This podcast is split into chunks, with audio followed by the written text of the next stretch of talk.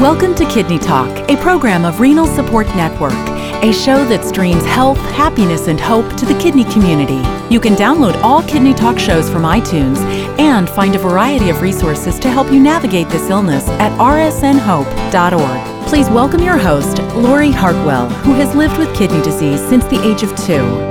Well, welcome to Kidney Talk. Uh, today we have a very special guest, uh, Valen Keefer. She's a survivor and she is a double organ transplant survivor, a kidney transplant and a liver transplant. And today we're going to hear her amazing story. Welcome to the show, Valen. Hi, Lori. It's so nice to be here and talk to you. Thank you for this opportunity. So, tell us a little bit about how you first learned you were going to need you know, a kidney transplant because you you received a kidney transplant when you were a teenager, right? Yes, absolutely. I was diagnosed with polycystic kidney disease when I was 10, which is a genetic disease that I inherited from my mother's side of the family. And I was diagnosed because I went to a pediatrician for just a normal follow up and wound up having sky high blood pressure and that's a common symptom for polycystic kidney disease. And I got sent for an ultrasound and my, both of my kidneys were polluted with cysts. And at that point, that's when I was diagnosed with PKD. And I experienced issues all throughout middle school and high school with cyst bleeds, which is another complication from the disease. And I found out that I needed a kidney transplant when I was 18 years old, uh, because at that time I wound up becoming severely ill with cyst bleeds and I spent about a year in the hospital.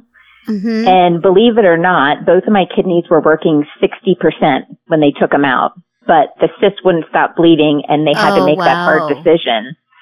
Just to explain polycystic kidney disease, just give a little overview of what that is. Yes. So it's one of the most common life threatening genetic diseases. And what happens is the kidneys get polluted with cysts and over time deteriorate in function and causes the need for dialysis transplantation. And the kidneys can grow to the size of footballs and they cause a lot of pain. And some of the symptoms with it, in addition to the pain, is high blood pressure. You can get cyst bleeds. And when you think of the disease as a cystic disease, besides the cyst forming on the kidneys, cysts can form on the liver, you can get aneurysms, which you think of cysts, you know, in the brain. You can also get diverticulosis, so cysts in the intestines. So there's a lot of issues with it. With it being genetic, it's, you know, cellular and you get, you know, you can get a lot of issues and you have a 50% chance of passing it on if you have a child. Well, in polycystic kidney disease, I mean, they call it polycystic kidney disease because it's the cysts have attacked your kidneys. Is that the most common thing that's attacked, or you just never know? It could be any part of the body. Most common is the kidneys, and I hear a lot of people have liver issues, which I wound up having, which although mine were unique than normal. Uh, but then I hear a lot of people with, you know, the other issues. I know people that have aneurysms, have family members that passed away from it. My mom herself has diverticulosis. Uh, so it, it's, um, you know, disease that greatly affects an individual, but with it being a family disease, it is just really hard on families because not only one person is enduring it, but many throughout the family and history and you know. And you and to have a 50% chance of passing it on. I know there's a lot of research going on to to work on that, which is wonderful because that's just a huge statistical number. Like if you have a child, you have a 50 50 chance of passing this illness on, which, you know, they're going to have complications at some point in their life. Absolutely. And that makes it a really hard decision, of course. And in my family, the statistic of 50%, eh, we're nowhere close because everyone in my immediately, immediate side of the family has PKD. You know, I inherited it from my mom. My brother has it one of his child has it. My aunt passed from it. I never met my grandmother because she passed away and so on, just going down wow. the line. So this wow. has have a, had a devastating impact on my family, which has really fueled my passion of being a patient advocate.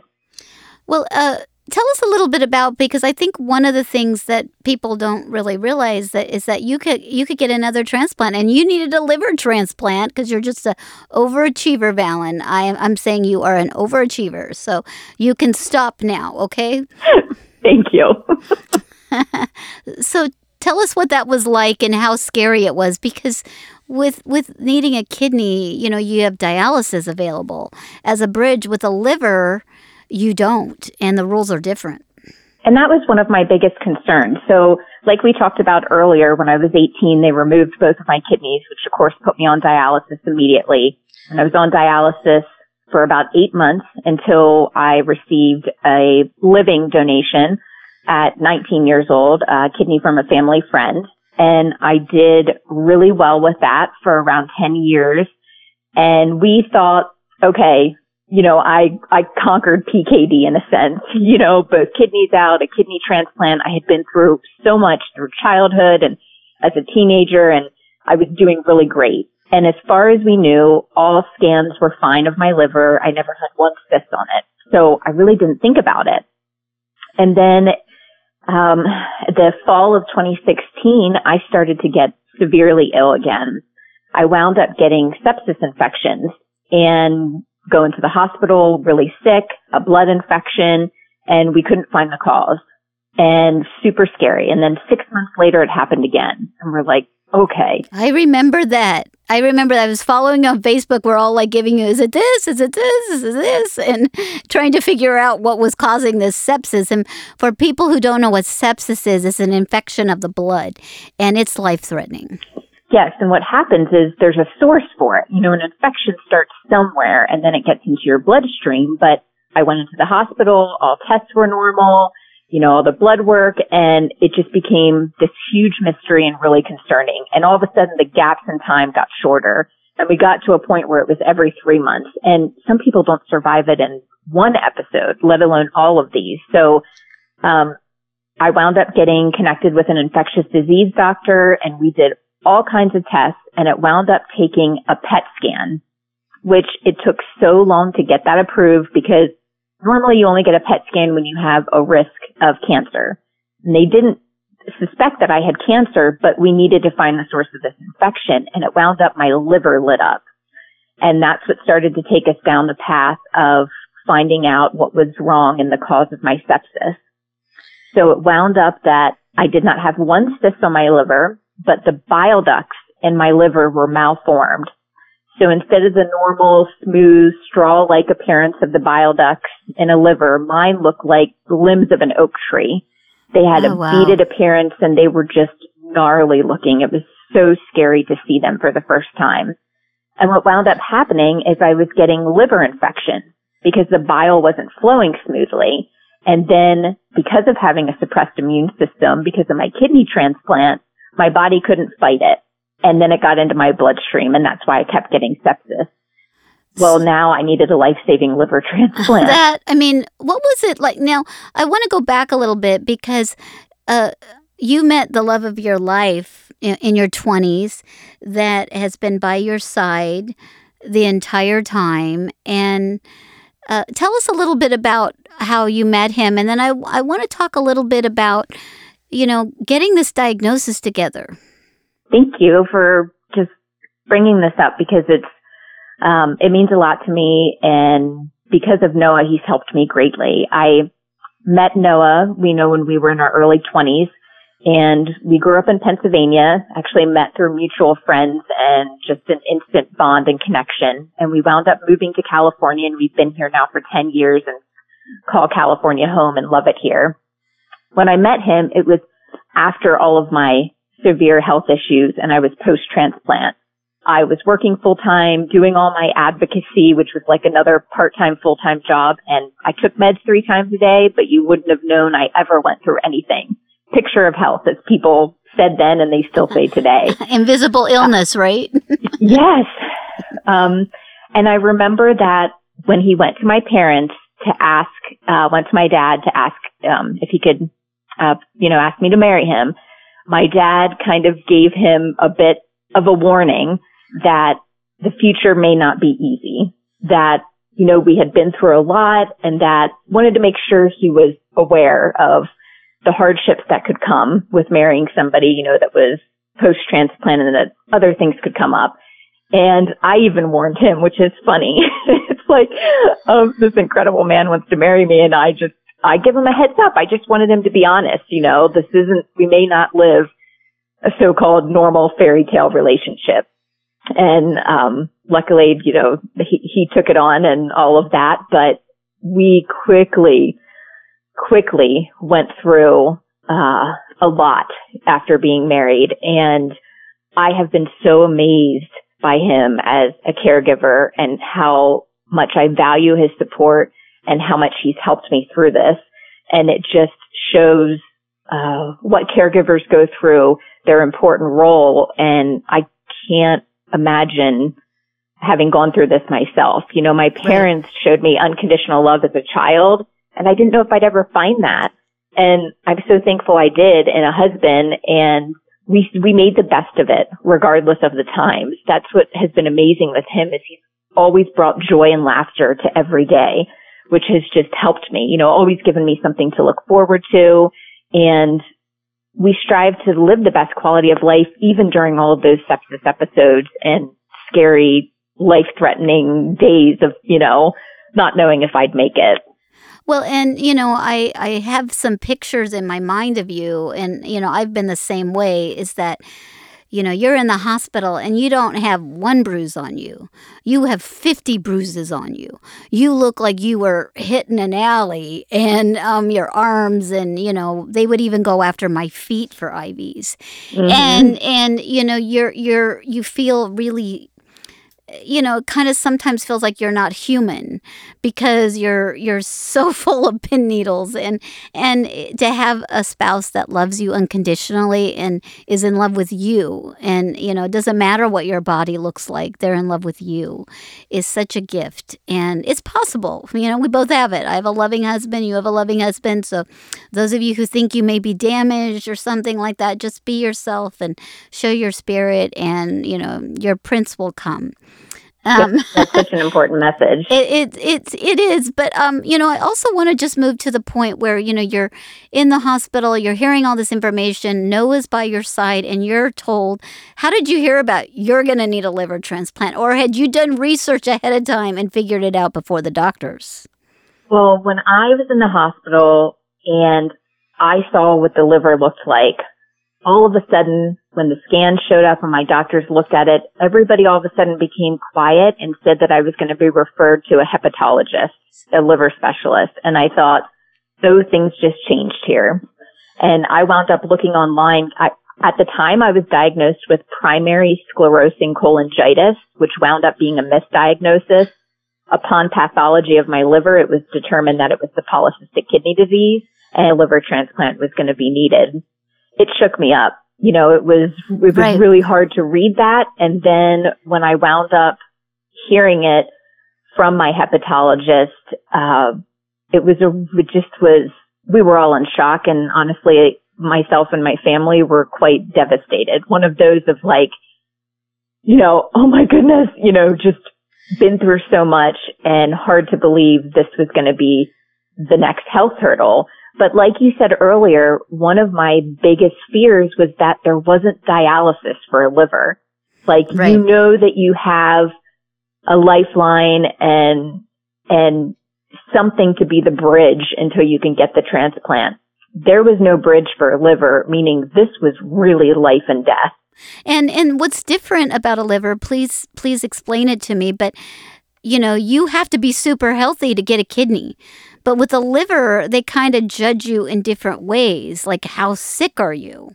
Um, and like with the heart, like how sick are you? So sometimes being healthy and have needing a liver transplant is not what you want. You have to get a certain amount of uh, toxins in your body or something like that. I may not be explaining it right, but how did that work? And that's what's really, that was another really scary thing is that it's based on a MELD score where you're calculated based on lab numbers and how you're doing. And the higher the MELD, the higher you go up the list and hopefully the sooner you'll be offered a transplant. And in California, the numbers are different than in other places. And based upon my scoring, I would have had to wait a year, year and a half for a liver. And my doctors told me I wouldn't have survived that long. And they said that my best option was to get dual listed in the Midwest to see if I could get a transplant sooner. And that's what we did, which wound up having us temporarily relocate to get my transplant at Barnes Jewish Hospital in St. Louis, Missouri. so yet in a, like, yet again, another huge thing, temporarily relocating for a transplant while being severely ill was its own um, journey for sure. Well, so you actually moved to Missouri? Yes. Yep. We temporarily relocated for seven weeks and uh, got the liver transplant there and healed long enough until the team felt that I was um, well enough to fly home and continue to recover in California. So so basically did they your MELD score get high enough where you felt well we need to make the move to be in the area because they they know you were bouncing to the top of the list to get a liver? Yes. So I was evaluated for liver transplant in California. I got my MELD score, which was high, but not high enough to be able to get a liver transplant as soon as I needed it. So we went through transplant evaluation at Barnes Jewish Hospital and I got around the same MELD score there, but my MELD score actually put me as number one on the list for my blood group. Wow. And that's how sick I was. So when everything went through and I was number one, we temporarily relocated and flew there. And I was so lucky that we only waited one week until I got the call that a liver was available. Oh my goodness. And um, I, I'm, I'm getting anxious just thinking about it. So you get the call, you have the kidney transplant you get the liver transplant. So were there any differences? I'm, I'm kind of curious. Like, do, is it is the liver sitting next to your kidney? Are they friends now?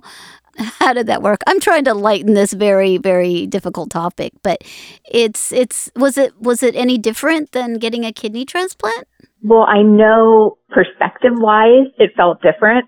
Like when I look back, uh, this August, I call August my miracle month. So this August will be 18 years since my kidney transplant and will be two years since my liver transplant. And when you think of going through a big life challenge when you're a teenager versus this as an adult, it felt very different to me. It was different situations, different time periods in my life. You know, with the kidney transplant, I was so sick. I was in the hospital almost a year and there was just so much going on and I didn't really have uh, you know, thinking big picture. Like I right. didn't really have well, many worries. you know what though, when you're a teenager and I can I even I had two transplants that, you know, didn't one didn't work at 13, one at 17. I'm like, "Do you want to get another one at 24?" And I'm like, "Oh, sure." And I mean, I really thought I was indestructible. Um, mm-hmm. And then as you get a little older, you're like, uh, not so indestructible anymore. Um, and, and it starts to creep into your psyche that, you know what? Am I indestructible? Is this my last, you know, rodeo? I mean, you you start yeah. to get really scared because um, you're you're playing the odds, and you know the odds when you're an advocate. You hear it, you feel it, you you know how people don't survive, and and as you know, um, Valen, the pain in the asses live. You have to be your own advocate. You have to ask questions. You have to be a polite pain in the ass, um, mm-hmm. but you have to push and push, and it's it's it gets exhausting. But you know, it's what we have to do to live.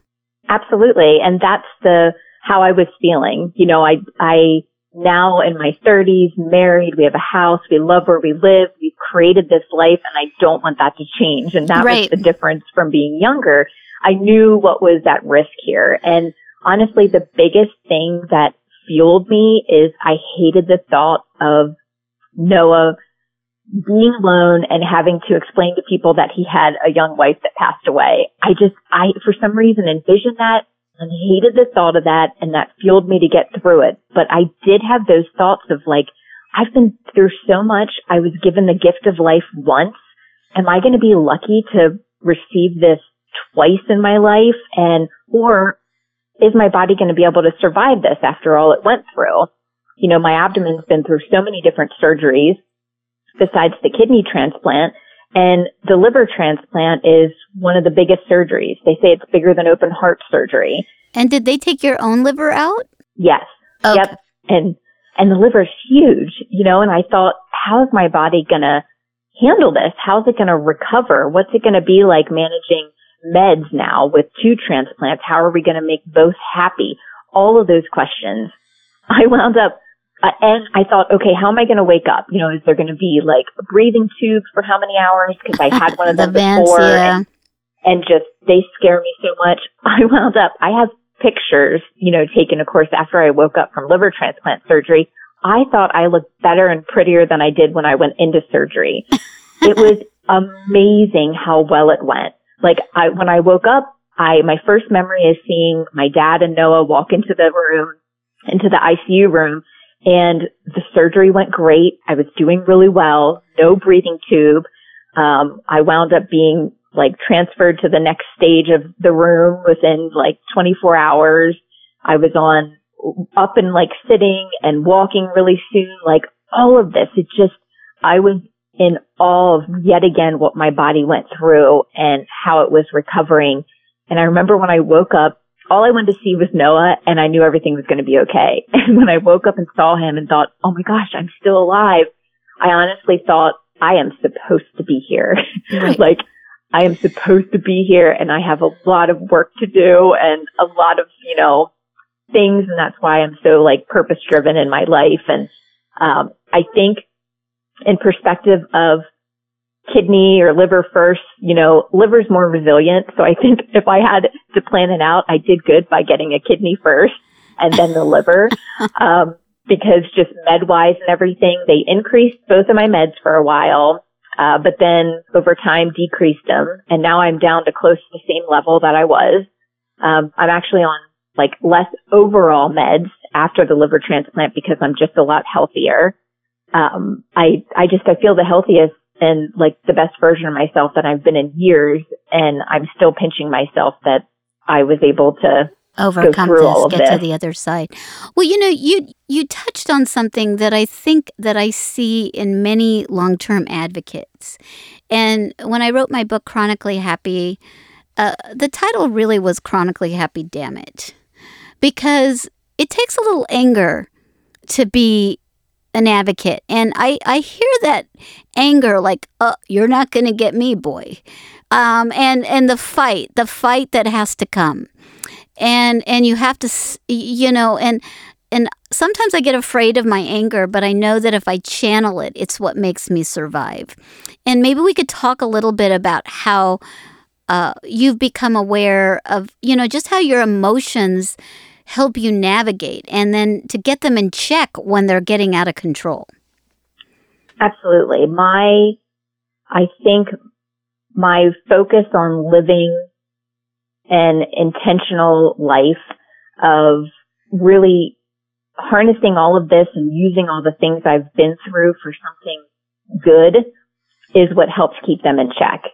You know, versus uh, dwelling on what I've been through or being upset about it or bitter about it, knowing that I'm using the experiences to help spread empowerment and education to others gives purpose to the pain and all of a sudden turns it into something good, which then eliminates any anger that could come up from any of it. I continue to be in all that I'm still here. You think transplantation has almost doubled my life.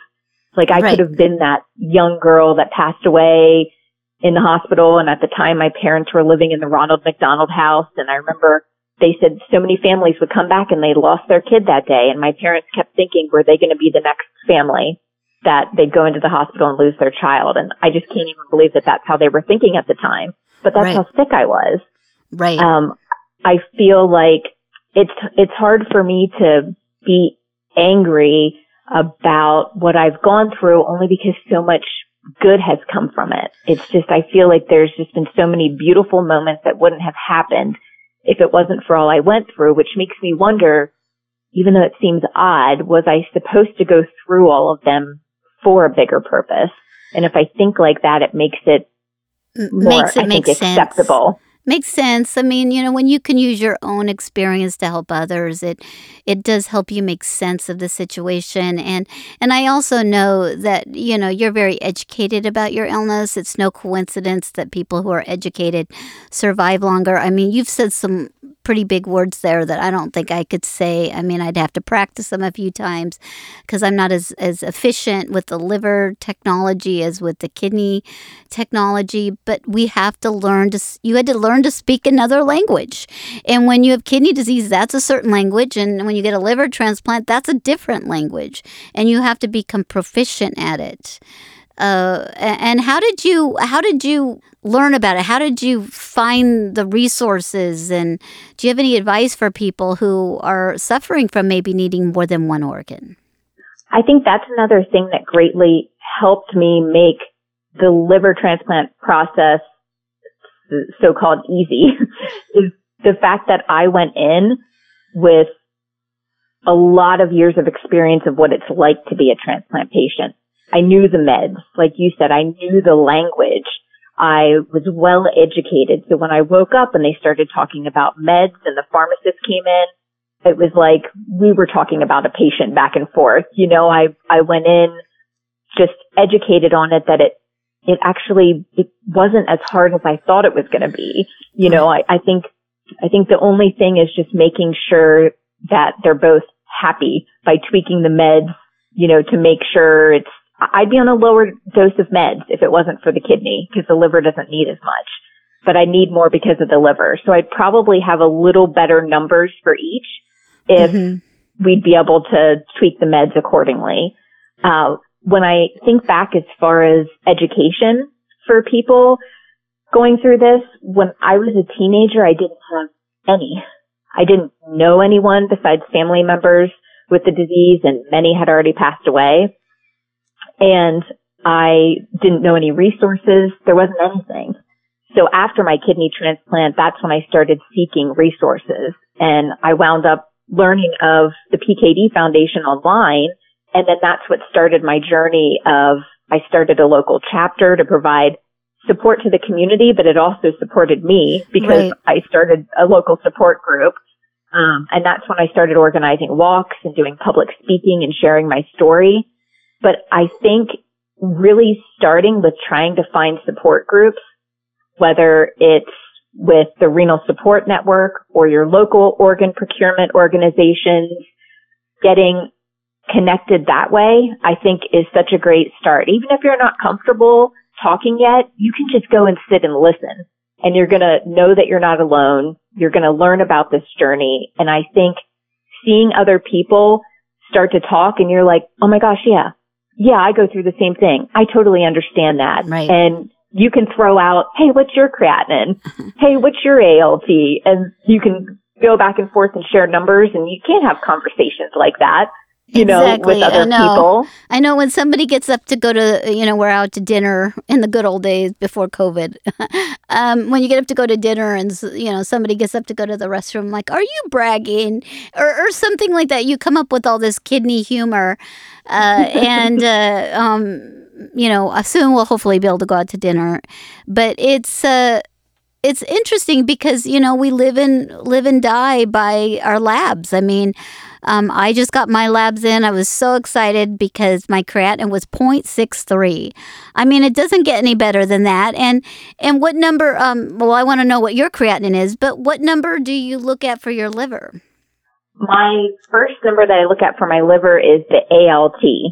So as soon as I get labs, it's so funny. I instantly scroll to look at the creatinine for kidney and look at the ALT. And if they're good, I'm like, and then I breathe, and then I slowly exactly. You're all like, the other ones. I'm okay. I'm okay. You know, I mean, I know if people don't quite understand it um, until they live it, because you know, labs are everything. Um, and I, I think that that is what is the start of what can help people is to be around like-minded people that mm-hmm. truly understand you. And I think that's going to provide comfort. And in situations like that, you're going to gain the education. And it has been just so rewarding to be an advocate for myself in addition for others, to take charge of my health, to really form great bonds and relationships with my doctors and to just feed off of what I can learn from them. It just, it makes you know that you're, you know, you have a hand in this and you're helping control your fate and future, you know, it, it, I think that's so important. So people just don't feel like they don't know what's going on and everything's out of their control. It just, uh, I think that's so important for people to understand that, that they can be that too. They can do that and with their own care. Well, you are definitely an inspiration. Um, I I love to follow you on Facebook. You uh, you just posted a recent picture I thought was very interesting, and you're you worked with some organization to talk about scars being beautiful and you basically are, are showing your whole belly area and it's a very beautiful picture. And you know trying to relay that scars are beautiful not to be ashamed of them and you know that message is not provided enough in the community. Well thank you. Thank you so much. I did not have that message growing up and i was very self-conscious right. of them. And you know i remember i was uncomfortable changing in gym class I used my long hair to hide my back scar and they're beautiful and we need to embrace them and we need to be told that we're all beautiful and our journeys are important. You know, we are important and I just think that if people start to see that when they look at it and realize what the scars mean, exactly. you know, what they've endured and conquered and life you know? So when I look at them now, it's just, um, I just think it's, they're so beautiful. Yeah, you don't, you know what, you don't say anything to yourself that you wouldn't say to your best friend. Uh, that was something I learned in my 20s because I would look at my, oh my God, I'm fat, I'm this, I'm that. And I'm like, wait a second, I wouldn't say that to my best friend. And so you have to like re, you know, reprogram uh, your mind because we can be our worst enemy and um, and it's it doesn't do you any good to put yourself down. Uh, it, it doesn't it doesn't help anybody. It actually is hurting you as much as the illness. Um, I, I wanted to just give you a shout out. You know, Valen's a great uh, writer. She won our annual essay contest that we have every year. That uh, um, if you want to read it, just Google her name. Um, it's actually was Valen Cover back then. I guess we're gonna. It's Valen Keefer now, correct? Yes, Keefer's my married name, Cover's maiden name. So do you go by Valen Cover Keefer or Valen Keefer? Valen Cover Keefer sounds like a tongue twister. I have yeah, to say. just Valen Keefer to keep it easy. Valen Keefer. And uh, how do people learn about, um, do you have a website or a blog post, something if they want to follow you, where would they look? Absolutely. Have a website, so it's just valenkeefer.com, V-A-L-E-N, like the beginning of Valentine, K-E-E-F-E-R. And on there you can connect with me and I'm on all social media platforms under Valen Keefer and you can read all the articles that I wrote on my website, see videos of my speeches and um, I'm really excited to have that for people to learn more about my journey and be able to connect with me. And and just to wrap up, what do you look for forward to in the future? Oh, I'm so looking forward to when I can get back to doing some advocacy out in the world again. Um, I'm thinking of all of the immunosuppressed people right now that are, are enduring this unique time in our lives and I'm, you know, wishing them well and hoping, hoping that they're staying careful like I'm doing and I know you're doing too, Lori. Um, right before COVID happened, um, I really was just getting back to a normal life post liver transplant and was so excited to be traveling again and out doing speaking engagements and events. So I'm holding on tight to those memories and I'm really excited to be able to do that again. Um, but in the meantime, I'm really grateful for podcasts like this and Zoom videos to continue to be able to, you know, connect with people like you and others in the community. Um, I just, I know this is a really challenging time for all, but I look forward to when we can all be, you know, safely together face to face. Exactly. I don't know about you, but I am zooming way too much.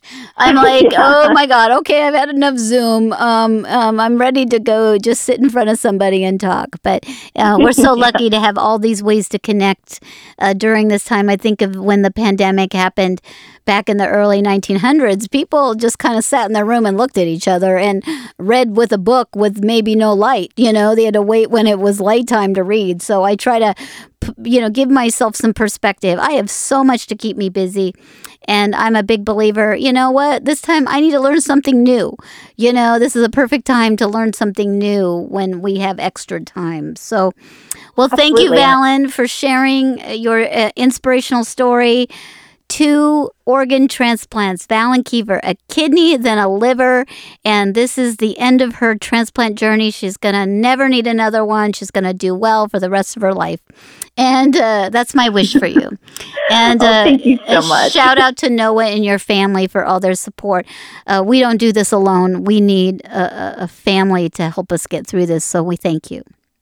Thank you, Lori. Your friendship and support means so much to me. I adore you and I'm holding the community close at heart. And I think we just need to focus on uh, being grounded in gratitude right now and just being thankful and grateful for the health that we have. Thanks for listening to Kidney Talk, a program of Renal Support Network. Please make sure to find us on Facebook or sign up for our newsletter at rsnhope.org. Kidney Talk is intended for informational purposes only. It is not intended to be a substitute for professional medical advice, diagnosis, or treatment from your physician. Always seek the advice of your own healthcare provider regarding your medical condition.